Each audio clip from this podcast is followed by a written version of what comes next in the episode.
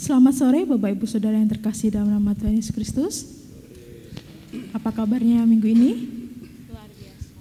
Ada yang bilang baik, ada yang bilang luar biasa. Tapi kita percaya bahwa Tuhan kita adalah Tuhan yang penuh dengan anugerah dan setiap diri kita diberikan kesempatan untuk menikmati segala berkat yang diberikan kepada Tuhan dalam kehidupan kita.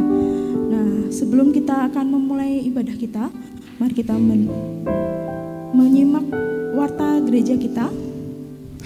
Bapak Ibu Saudara bisa melihat dalam buletin yang ada di depan bagi yang sudah mengambil. Kita mengucap syukur karena Tuhan masih menyertai kita. Kita masuk dalam bulan yang baru di tanggal 1 ini dan di bulan Oktober ini gereja kita mengambil tema mengalirkan aliran air hidup yang diambil dari Yohanes pasal yang ke-7 ayat yang ke-38. Mari kita memperhatikan warta gereja.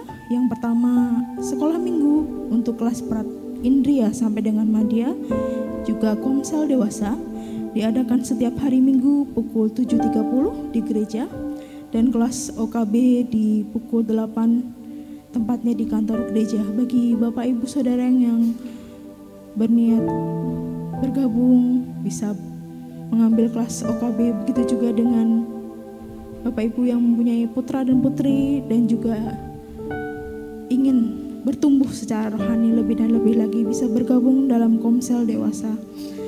Lalu yang kedua, rapat panitia perancang gereja diadakan pada hari Selasa 3 Oktober 2023 pukul 18.30 di aula gereja dan semoga dan segenap anggota panitia perancang diundang untuk dapat hadir. Yang ketiga, Persekutuan WPI GGBI Jateng Bagut diadakan pada hari Selasa 7 Oktober 2023 pukul 10 di Wisma Retret Baptis Salatiga. Tema yang diambil adalah wanita kreatif yang berkarya bagi Tuhan. Diambil dari Amsal pasal yang ke-31 ayat yang ke-22. Bagi ibu-ibu yang telah mendaftar mohon berkumpul di gereja pukul 8 pagi dengan dress code bebas, rapi, sopan. Gereja juga mengucapkan selamat berulang tahun bagi Bapak Ibu Saudara yang berulang tahun pada minggu ini di tanggal 4 Oktober ada Bapak Iswara Rintis Purwantara dan Ibu Krisnawati. Di tanggal 5 Oktober ada Ibu Yulce Kawengian Rimun. Tanggal 6 Oktober ada Ibu Sri Astuti Sudimin dan Ibu Era Hardiana Oktora. Saat ini juga kita akan menyambut saudara kita yang baru pertama kali hadir di tempat ini. Saudara Charlie Budianto, mohon untuk berdiri. Ya. Silakan duduk. Uh, saudara Charlie ini dari Gereja Lanuat El Tari Penhui, Kota Kupang, jauh ya. Ya, selamat bergabung bersama-sama dengan kami di sini. Selamat menikmati beribadah. Saatnya kita akan mengambil waktu teduh sejenak. Tapi sebelumnya kita akan uh, mendengarkan laporan kebaktian Padang yang dilaksanakan tanggal 28 Oktober eh, September kemarin Dipersilahkan.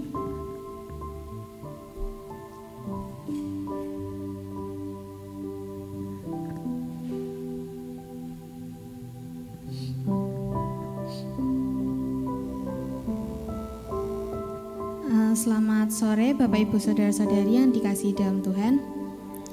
Pada sore hari ini saya akan melaporkan uh, kebaktian Padang yang telah kami lakukan pada kemarin hari Kamis tanggal 28 September 2023 yang telah diikuti oleh uh, anak-anak dari PPA dan PKMB. Tapi sebelumnya mari kita melihat rekapan video after movie.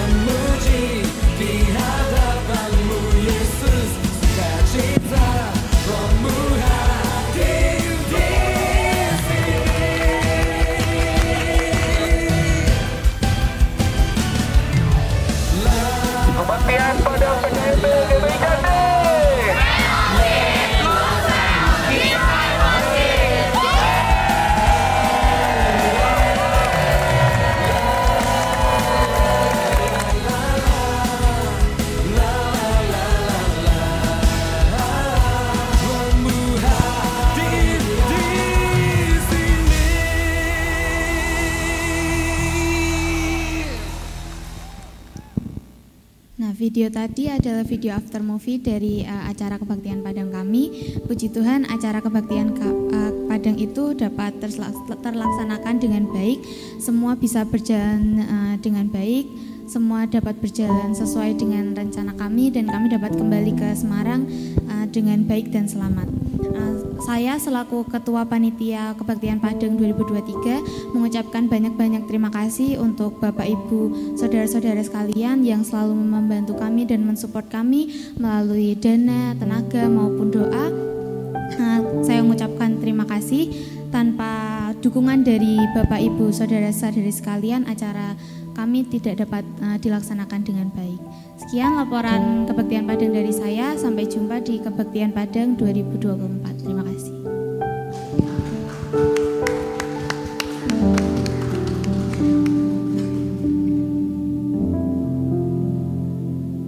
Ya, terima kasih untuk kesaksian yang memberkati supaya kita boleh mendukung anak-anak muda untuk terlibat dalam kegiatan-kegiatan persekutuan, membangun kerohanian dan bertumbuh semakin serupa dengan Tuhan.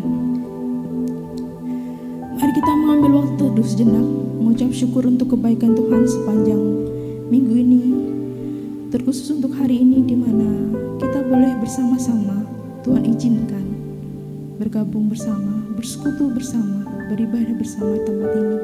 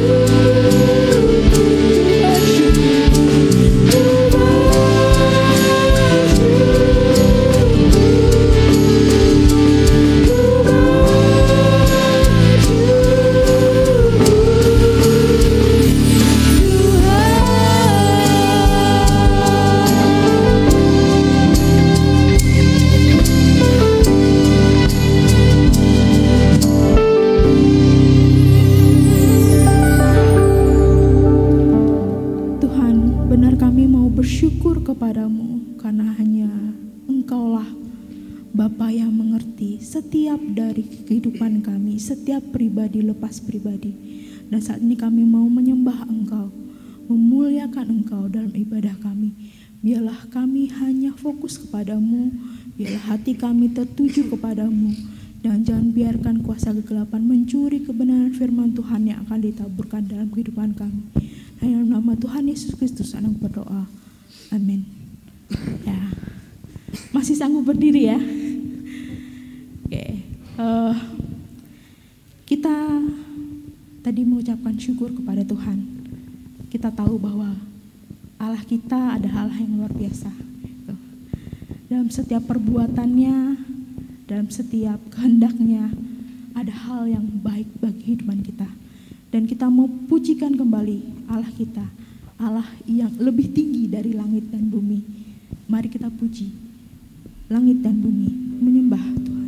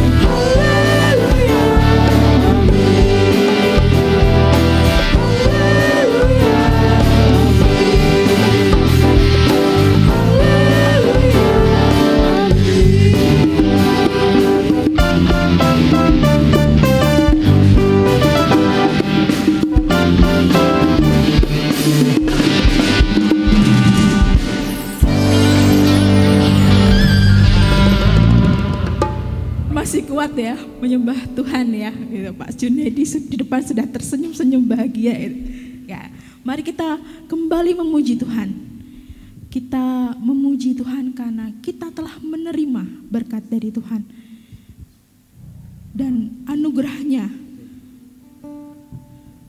kuasanya melingkupi kehidupan kita. Kami terima, kita akan pujikan bersama-sama. thank you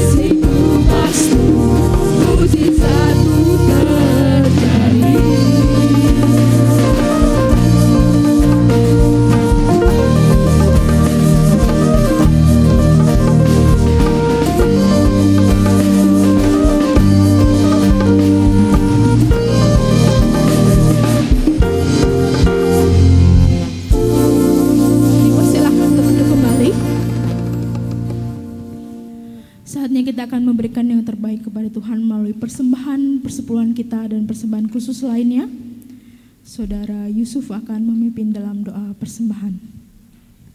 Kami sungguh mengucap syukur Tuhan, mempunyai Tuhan yang selalu mencurahkan berkat dan kesetiamu dalam kehidupan kami.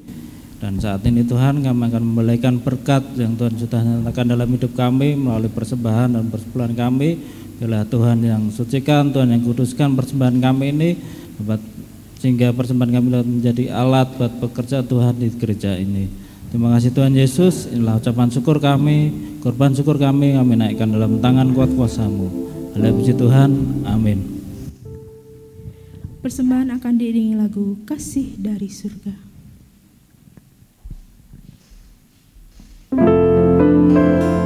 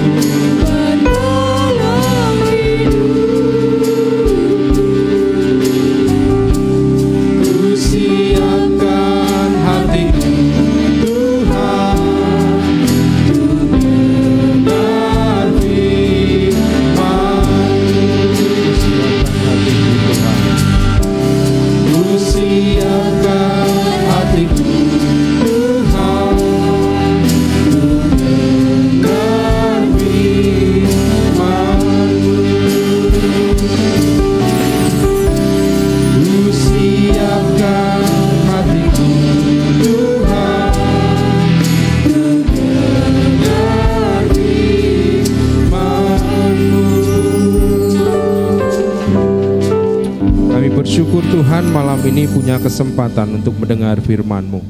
Kami mempersiapkan hati kami Tuhan supaya hati kami menjadi tanah yang subur.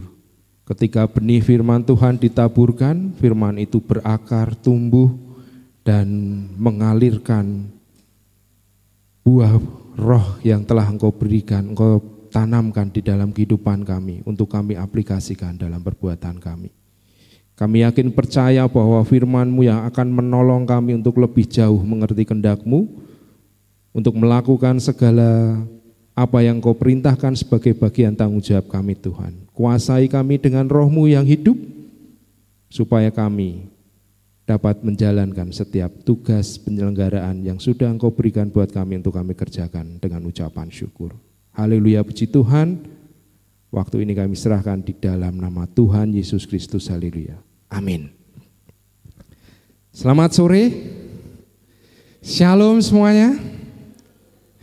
Kiranya lagu ini tidak mengantarkan Anda untuk ngantuk ya, tidur. Karena musiknya slow sekali.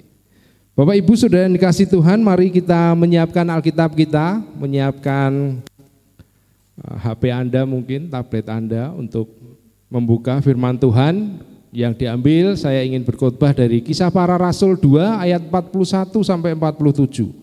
Seringkali kita dengar, sering kali diajarkan, tetapi malam hari ini biarlah kita terus diingatkan apa yang harus kita lakukan dan kerjakan supaya bisa terus mengalirkan air yang hidup. Saya akan baca yang ganjil Bapak Ibu Saudara sekalian yang genap. Sudah ketemu kisah para rasul 2 ayat 41 sampai 47? Sudah ya? Oke, Cara hidup jemaat yang pertama, orang-orang yang menerima perkataannya itu memberi diri dibaptis dan pada hari itu jumlah mereka bertambah kira-kira 3000 jiwa.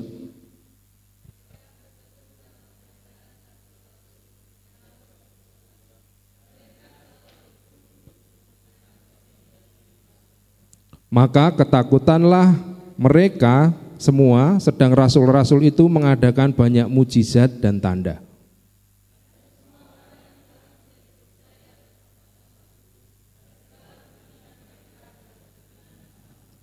Dan selalu ada dari mereka yang menjual harta miliknya lalu membagi-bagikannya kepada semua orang sesuai dengan keperluan masing-masing.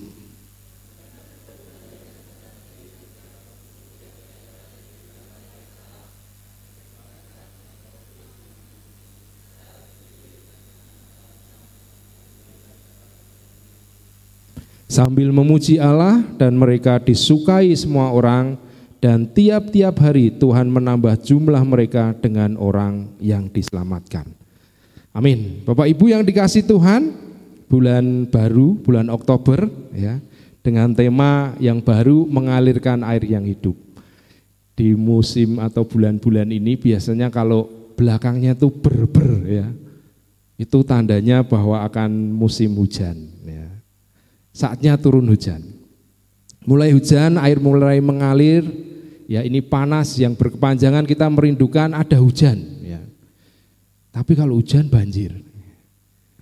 Tapi ada kerinduan bahwa sungai-sungai yang kering dapat dialiri air kembali, sawah-sawah yang ya kelihatan gersang tidak ada tanaman mulai ditanam kembali, pohon-pohon yang meranggas yang kering daun berguguran akan kembali menghijau, segar kembali karena air kehidupan, air hujan itu dicurahkan Bapak Ibu Saudara sekalian. Seperti halnya tema kita bulan ini yang berhubungan dengan bagaimana kita menjadi orang yang dapat mengalirkan air hidup. Air hidup yang telah kita terima.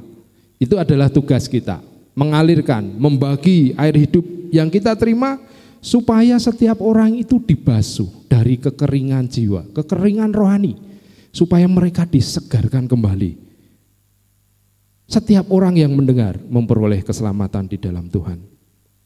Jadi kalau kita belajar ayat yang kita baca pertama kali ayat 47 Bapak Ibu Saudara sekalian, jemaat yang mula-mula ini adalah jemaat yang disukai oleh banyak orang. Luar biasa ya, jemaat yang disukai banyak orang dan tiap-tiap hari Tuhan menambahkan jumlah mereka menjadi orang-orang percaya Orang-orang Kristen yang disukai banyak orang. kita akan mengetahui rahasia mereka. Bagaimana mereka menjadi orang percaya, menjadi orang Kristen yang disukai banyak orang. Bukan hanya di dalam komunitas mereka, tetapi di dalam kehidupan real mereka, konkret mereka, mereka itu disukai banyak orang. Dan Tuhan menambahkan jumlah jumlah setiap hari orang percaya untuk masuk dalam komunitas orang percaya. Bapak Ibu yang dikasih Tuhan bahwa kalau kita melihat sejarah dari karena kisah para rasul ini adalah sejarah ya, cerita tentang sejarah bagaimana gereja Tuhan mulai berdiri hingga pada akhirnya gereja Tuhan itu menyebar ke mana-mana ke seluruh dunia sesuai apa yang dikatakan oleh Yesus di dalam kisah para rasul 1 ayat 8 kita akan melihat bahwa jemaat mula-mula ini adalah jemaat yang oleh karena hasil kuasa roh kudus ketika Petrus pertama kali berkhotbah ketika hari Pentakosta tadi pagi pendeta bicara tentang firman Tuhan di mana Yesus dalam perayaan uh, pondok daun, perayaan Sukot yang di, harus dirayakan oleh bangsa Israel. Sore ini Petrus pada waktu itu uh, di dalam Pentakosta Roh Kudus turun, ia berkhotbah, Roh Kudus bekerja di dalam hatinya dan 3000 orang yang mendengar menjadi percaya dan memberi diri untuk dibaptis. Inilah suatu peristiwa pertobatan yang indah. Suatu pertobatan yang indah. Ketika seorang itu mendengar, percaya, menyerahkan diri dengan kerendahan hati, menerima menerima diri, membuka hatinya untuk Roh Kudus bekerja di dalam hidupnya dan pada titik ia sampai dibaptis. Bapak Ibu Saudara sekalian, itu yang disebut sebagai peristiwa pertobatan yang indah, yang final sampai dibaptis ya. Ayat 41 mengatakan bahwa orang-orang yang menerima perkataannya itu memberi diri dibaptis dan pada hari itu jumlah mereka bertambah kira-kira 3000 jiwa. Suatu peristiwa yang sungguh luar biasa. Bapak Ibu yang dikasih Tuhan, kita perlu belajar dari jemaat mula-mula yang dikisahkan, dituliskan oleh Lukas dalam kisah para rasul 2 ini. Bahwa untuk dapat mengalirkan air yang hidup, Tentu kita yang ada tempat ini adalah orang-orang yang sudah percaya kepada Kristus, yang telah dibaptis menyerahkan diri. Mungkin ada yang belum sampai tahap menyerahkan diri dan dibaptis. Mungkin malam hari ini adalah momen di mana untuk dapat menyerahkan diri sepenuhnya, menyerah, merendahkan diri di hadapan Tuhan untuk percaya dan mengambil komitmen, ambil bagian di dalam Tuhan. Saya ganti ya mic-nya, putus-putus.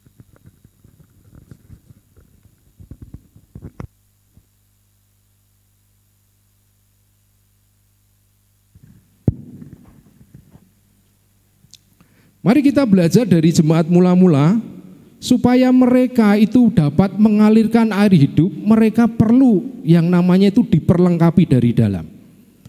Tidak mungkin seorang yang dikenal sebagai orang yang disukai banyak orang itu datang tiba-tiba tanpa ada proses di dalamnya. Tidak mungkin seorang mempunyai hati yang mau mengasihi dengan sungguh-sungguh, dengan tulus ikhlas, sehingga perilaku perbuatan sikap hidupnya disukai banyak orang tanpa ada perlengkapan atau diperlengkapi di dalam hidupnya. Yang pertama Bapak Ibu Saudara yang kasih Tuhan, ketika kita menerima Tuhan Yesus, menerima perkataan firman, kita dibaptis saat itu kita menerima kuasa Roh Kudus, Roh Kudus bekerja di hidup kita yang memberikan karunia untuk kita dapat melayani Tuhan.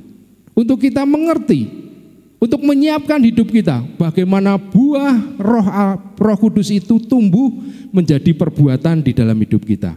Yang pertama Bapak Ibu Saudara sekalian kita lihat ayat yang ke-42.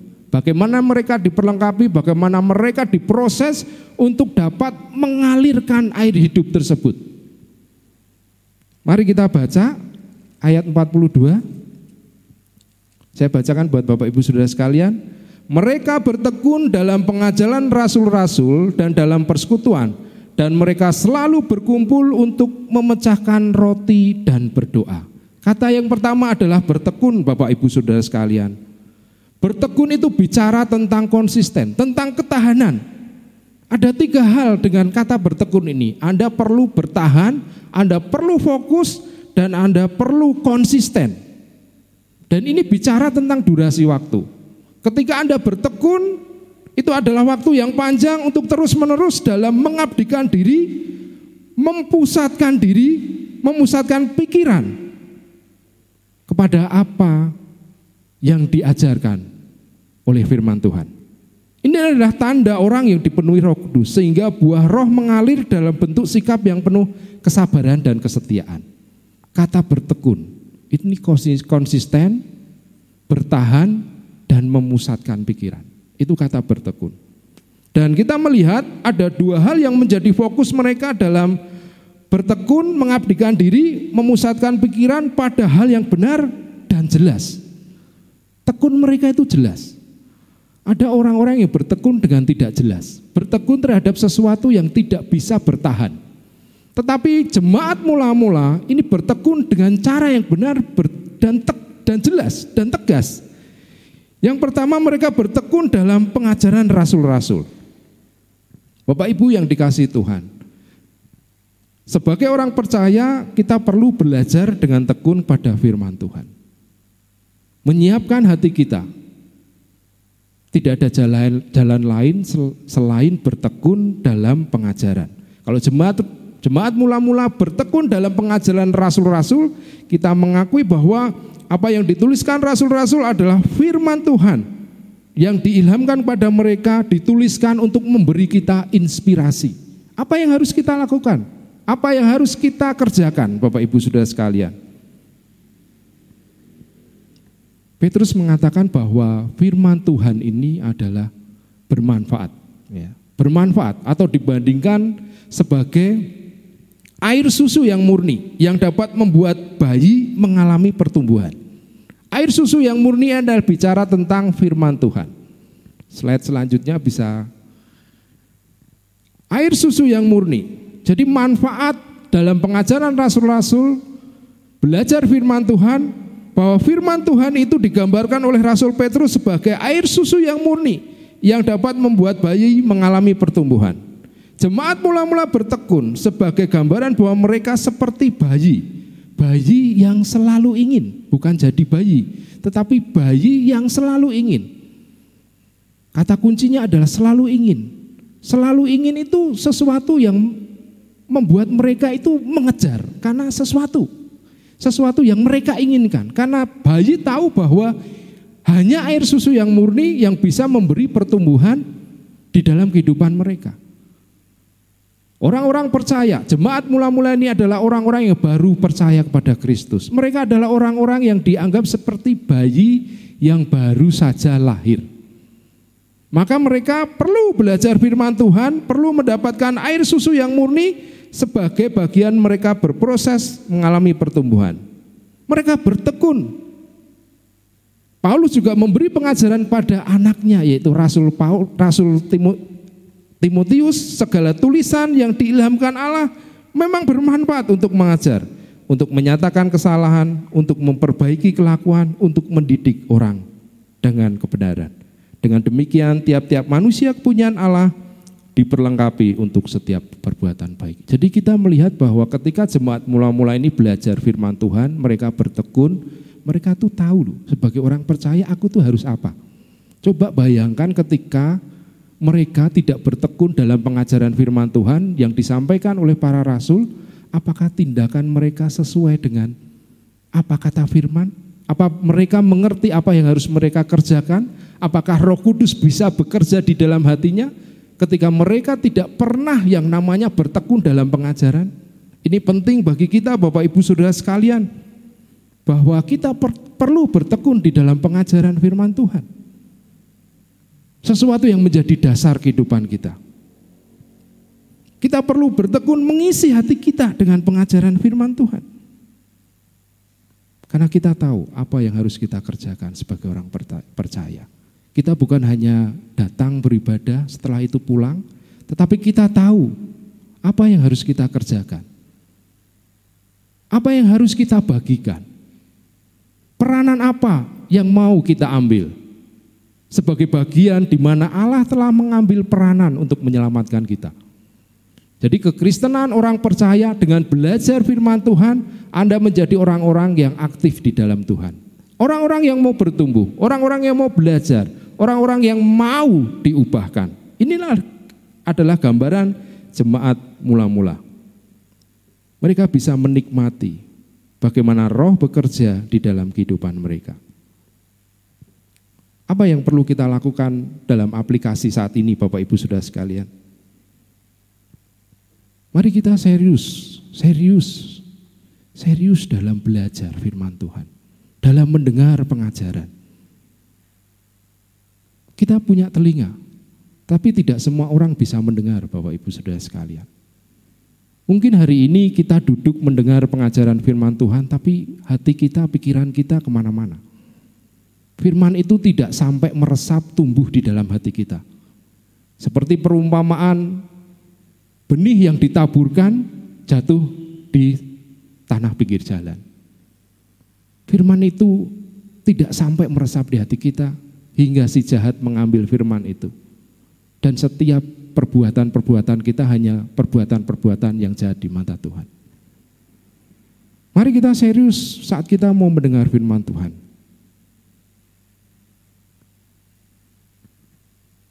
Mari bertekun seperti jemaat mula-mula. Kita ada KTB, ada komsel. Ajak anak-anak kita untuk sekolah minggu. Ajar anak-anak kita pelajaran firman Tuhan. Kalau Bapak Ibu Saudara sekalian tidak punya waktu untuk mengajar anak-anak kita dengan kebenaran firman Tuhan, bagaimana mereka bisa bertumbuh? Maksimalkan media-media sosial Anda banyak media-media sosial yang mengajarkan banyak hal tentang bagaimana kita dapat bertekun dengan pengajaran firman Tuhan. Jangan kita memikirkan hal-hal. Jangan kita hanya disibukkan dengan media sosial kita saat kita duduk mendengarkan pengajaran. Tanda orang yang telah menerima perkataan itu dan dibaptiskan adalah orang yang bertekun. Ketekunan adalah tanda orang-orang yang telah percaya dan dibaptiskan di dalam Tuhan. Sehingga roh bekerja, roh kudus bekerja di dalam hidupnya.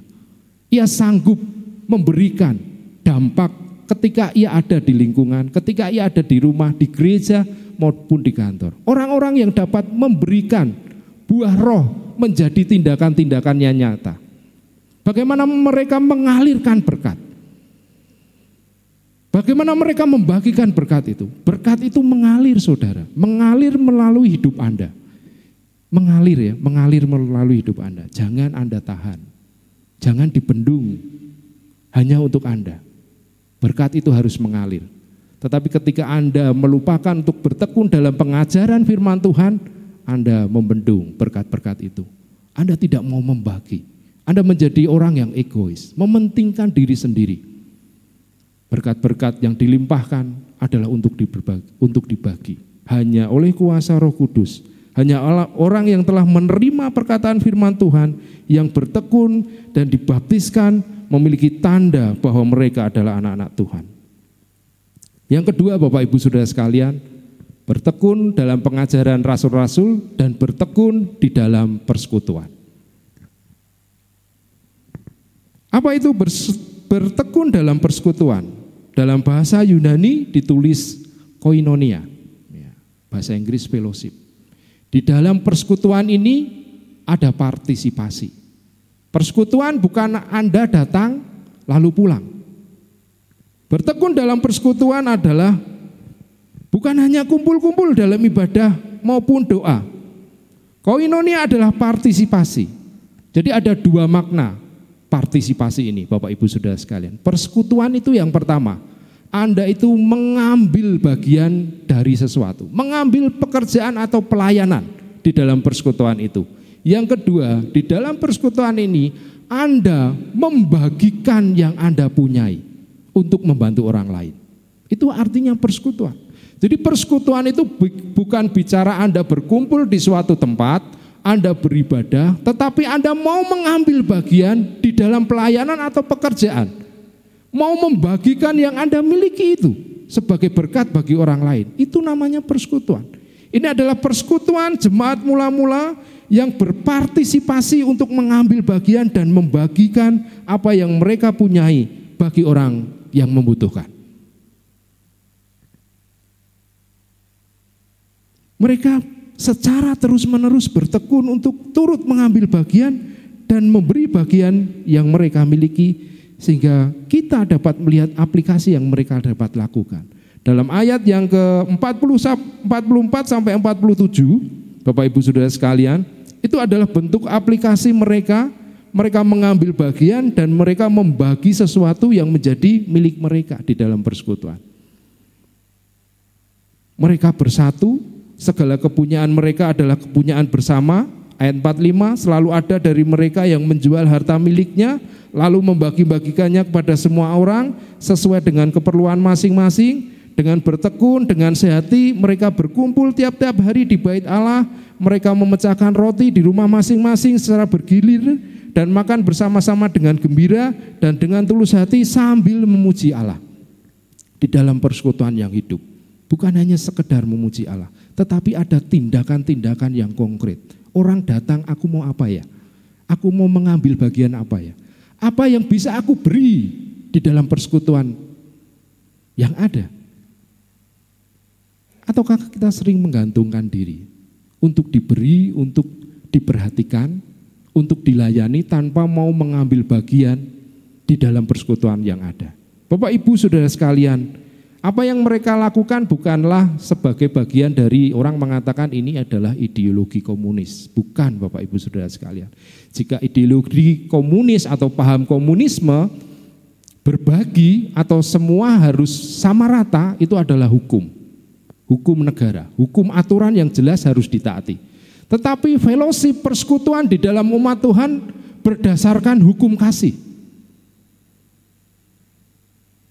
Mereka berdasarkan bagaimana mereka menjual dan membagikan pada orang yang membutuhkan. Ada batasan-batasan. Bukan mereka menjual dan membagikan semuanya hingga mereka jatuh miskin.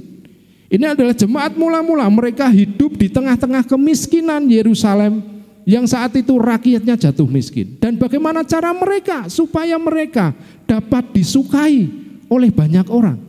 Persekutuan-persekutuan mereka membangkitkan gairah, gairah yang aktif untuk mengambil bagian. Mereka berkumpul, mereka ada aktivitas-aktivitas di mana setiap orang dapat memberikan yang terbaik lewat tenaga mereka, lewat pikiran mereka, lewat ide mereka, lewat apa yang mereka punyai. Itu adalah tindakan konkret. Bapak Ibu Saudara yang kasih Tuhan, Ini adalah model yang baik bagi kesehatan rohani kita. Belajar dari jemaat mula-mula. Gereja yang sehat adalah gereja yang mau bertekun, bertekun di dalam pengajaran firman Tuhan, bertekun di dalam persekutuan. Semua itu terkait Bapak Ibu Saudara sekalian. Saling melengkapi. Berpartisipasi untuk memberi diri, melayani. Berpartisipasi memberi yang kita memiliki. Apakah kita merasa berat akan hal itu? Apakah kita sebagai orang yang percaya di mana Allah sudah berpartisipasi menjadikan kita umat Allah masuk dalam persekutuan tubuh Kristus, tetapi kita menjadi orang-orang yang berat membagikan hidup kita, menyerahkan hidup kita untuk persekutuan, bahkan memberikan apa yang kita punyai, berkat-berkat yang telah dicurahkan pada kita.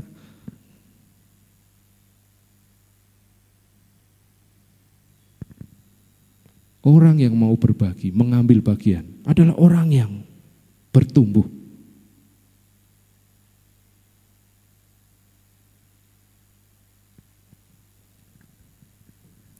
Mari kita menjadi orang-orang yang siap dilatih. Siap dilatih Bapak Ibu Saudara sekalian. Sebagai bentuk aplikasi bagi jemaat yang sudah beranggotakan di GPI Candi, mari mulai mengambil bagian untuk menjumpai orang-orang yang datang, orang-orang baru yang datang di gereja Baptis Indonesia Candi. Sapa mereka, ajak mereka untuk bertekun di dalam pengajaran firman Tuhan dan masuk di dalam persekutuan gereja Baptis Indonesia Candi. Banyak hal yang dapat Anda tawarkan. Ajakan Anda membuktikan bahwa Anda bertumbuh sebagai orang-orang yang mau mengalirkan aliran air hidup yang telah Anda terima. Bahwa roh kudus bekerja di hidup Anda membagikan buah roh itu menjadi tindakan yang konkret. Bagi orang-orang yang baru pertama datang di gereja baptis Indonesia Candi, mari, mari mau mengambil bagian, mengambil bagian di dalam pengajaran, bertekun. Begitu juga mau membagikan, ikut ambil bagian, bekerja sama di dalam komunitas gereja baptis Indonesia Candi. Saatnya kita bertumbuh, saatnya kita menjadi orang-orang yang dapat mengaplikasikan apa yang sudah kita terima. Ketika Anda menerima perkataan itu, apa yang Anda pikirkan? Bahwa Allah sudah mempersiapkan yang terbaik untuk Anda kerjakan. Ketika kita mau berproses, kita mau bertumbuh, kita mau diperlengkapi, kita mau bertekun di dalam pengajaran firman Tuhan, kita tahu manfaat firman Tuhan. Ketika kita masuk terhisap dalam persekutuan tubuh Kristus, kita melakukan tindakan-tindakan yang konkret. Sehingga mengalirkan air yang hidup ini bukan sesuatu yang ada di ide, bukan hanya sekedar omongan, bukan hanya sekedar pengajaran, tetapi nyata mendarat sehingga orang-orang merasakan kehadiran kita. Sebagai orang-orang di mana roh kudus ada di dalam kita. Tubuh kita adalah bait Allah Bapak Ibu Saudara sekalian. Mari kita benar-benar menjadi orang yang percaya, yang serius dengan apa yang kita yakini, iman yang telah kita yakini, yang kita telah terima ini Bapak Ibu Saudara sekalian. Bukan hanya datang dalam ibadah-ibadah dengan setia, tetapi mau mengambil bagian, mau membagi apa yang Anda miliki kepada orang-orang yang membutuhkan. Itu adalah gambaran bagaimana kita bisa mengalirkan air yang hidup untuk dapat memberkati banyak orang. Dari jemaat mula-mula kita dapat belajar. Orang yang dapat mengalirkan air yang hidup, berkat-berkat yang telah kita terima, rohani yang telah menguatkan kita, mereka perlu juga mengenal siapa itu Yesus. Seperti apa yang dilakukan oleh para rasul ketika Roh Kudus menguasai mereka, mereka tidak lupa memperkatakan firman itu. Mereka menjadi orang-orang yang menginjili. Mereka mau membagikan apa yang sudah mereka terima ini mereka menjadi saluran berkat jasmani dan rohani. Secara komplit, secara nyata. Apakah kita telah menjadi orang yang disukai? Orang-orang di sekitar kita. Apakah kehadiran kita membuat orang-orang di sekitar kita menyukai kita? Ini adalah indikator. Apakah kita menjadi orang-orang yang telah mengalirkan air hidup itu atau kita menghambat atau justru kita mengalirkan segala keburukan-keburukan, kejahatan sehingga kehadiran kita selalu dibenci, selalu orang membuat membuat marah atas kehadiran kita, mereka menjadi sakit hati. Cek Bapak Ibu Saudara sekalian, apakah kehadiran kita dapat menyukakan hati mereka sehingga mereka melihat bahwa Tuhan Yesus Kristus itu hidup di dalam hidup kita. Mari kita bertekun dalam pengajaran firman dan persekutuan di dalam gereja kita dengan sungguh-sungguh. Kesempatan bagi kita. Saya melihat generasi-generasi muda dari dulu hingga sampai sekarang saya menikah, orang-orang yang sungguh bertekun di dalam pengajaran Tuhan, mereka yang terhisap di dalam persekutuan menjadi orang-orang yang berguna di luar sana. Mereka menjadi orang-orang yang berdampak. Saya tahu orang-orangnya, nama-namanya, mereka berhasil di dalam hidup mereka. Karena mereka mau membagikan. Karena mereka mau diperlengkapi di dalam komunitas gereja baptis Indonesia Candi. Mari terhisap masuk di sini. Bukan hanya Anda datang, bukan hanya Anda duduk, mendengar, setelah itu lupa. Jadi pelaku juga. Jadi pelaku firman Tuhan.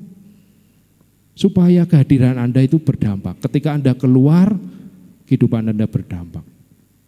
Memberkati orang lain memberkati keluarga Anda, memberkati anak-anak Anda, memberkati istri Anda.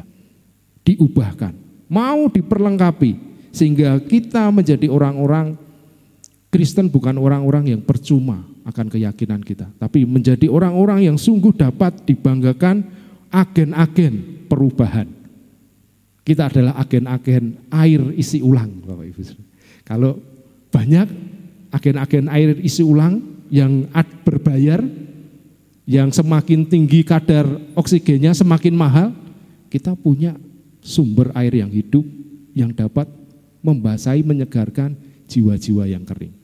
Bagi itu, isi orang-orang yang sedang mengalami kekosongan hati, yang tidak tahu arah kehidupannya. Anda adalah agen-agen Allah untuk dapat menyalurkan air sumber yang sudah Anda terima ini lewat perbuatan-perbuatan konkret. Minta Roh Kudus untuk memampukan Anda dapat berbagi apa yang bisa saya kerjakan, apa yang bisa saya lakukan untuk persekutuan ini. Ini harus menjadi doa-doa kita. Jangan sampai Anda datang tanpa memikirkan apa yang harus saya lakukan di dalam persekutuan ini. Karena Anda adalah orang-orang yang perlu bertumbuh secara rohani dan jasmani, memberkati orang lain. Amin. Mari kita berdoa.